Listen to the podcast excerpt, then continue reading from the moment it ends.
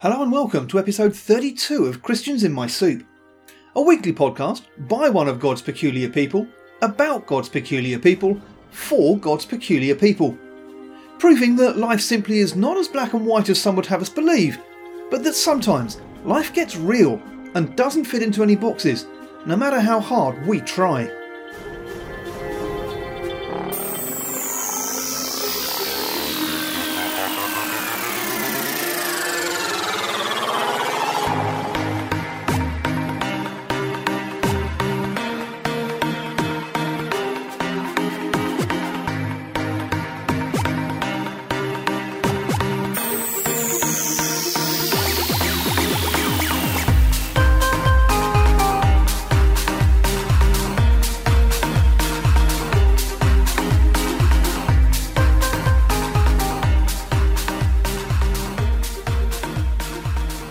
So this week's memory comes from a time in my childhood that takes me back a lot longer than I care to think about. At around about the age of 6, way back in the dim and distant 1970s, my parents became officers at a Scripture Union summer camp in the heart of the Quantock Forest. Now, I'll tell you a bit more about the campsite itself in next week's show, but for now, all you need to know is that the vast majority of buildings on site were wooden-built cabins of one type or another.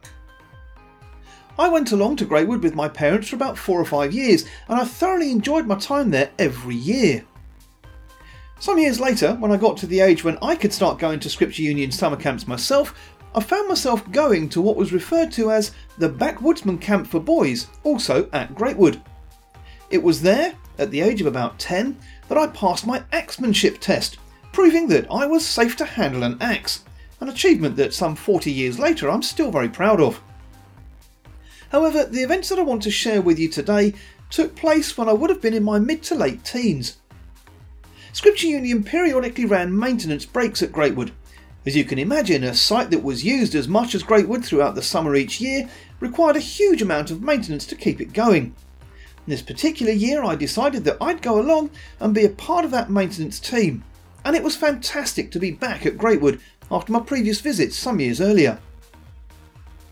Once there, we were divided into various teams to take on the task of repairs and maintenance to various parts of the site. Now, you'll recall me mentioning a moment or two ago that the vast majority of the buildings at Greywood were predominantly wooden built.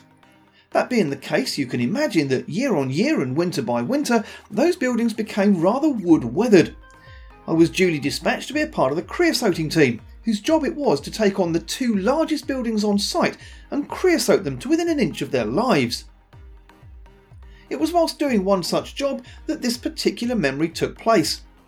Myself and one of our other team members were at the top of two 10 to 15 foot high wooden ladders, with our buckets of creosote hanging from the top rung. Now, at this point I should point out that meal times were indicated to the entire team by means of one of the kitchen team coming to the kitchen door and blowing a rather loud horn, that not only sounded all round the site, but echoed all round the nearby hills as well. As soon as that horn had sounded, that was the indication for folk to down tools and head to the dining room, or to be more accurate, the mess hut, as we referred to it back then.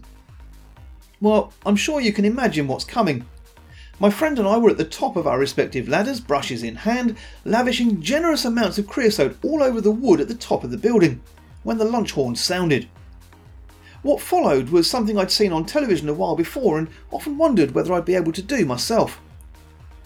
I decided to try it out.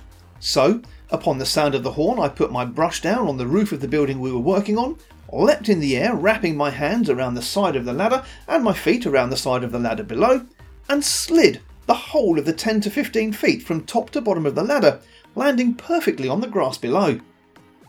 As I drew myself back up, I became aware of my colleague still at the top of the other ladder, screaming her head off. What I hadn't appreciated as I'd slid from one end of the ladder to the other was that my poor friend had assumed I'd fallen and she'd feared the worst. As her screaming started to pierce my inner ear, I looked up and waved to show that I was okay. But I have to be honest and say I found myself doubled up with laughter at the expense of my poor friend's shock.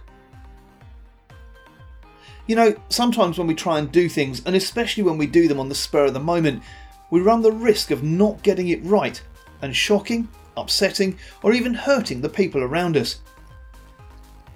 Proverbs 13 verse 16 says this, Wise people think before they act. Fools don't, and even brag about their foolishness. And while I wouldn't describe sharing this memory as bragging about it, although I can say I thoroughly enjoyed the experience, it does serve as a reminder, albeit a daft one, that we need to be careful to think before we act, lest our actions cause those around us to stumble or fall. And that's all for this week. As always, my thanks for listening, and please do share the show on your own social media feeds and with your churches, your friends and your families. You can find Christians in My Soup on Apple Podcasts, where you can subscribe and never miss an episode, and you could also do us a favour by leaving us a review too. We're on Buzzsprout, Spotify, Stitcher, TuneIn and iHeartRadio, as well as Facebook at Christians in My Soup and Twitter at Sims2019.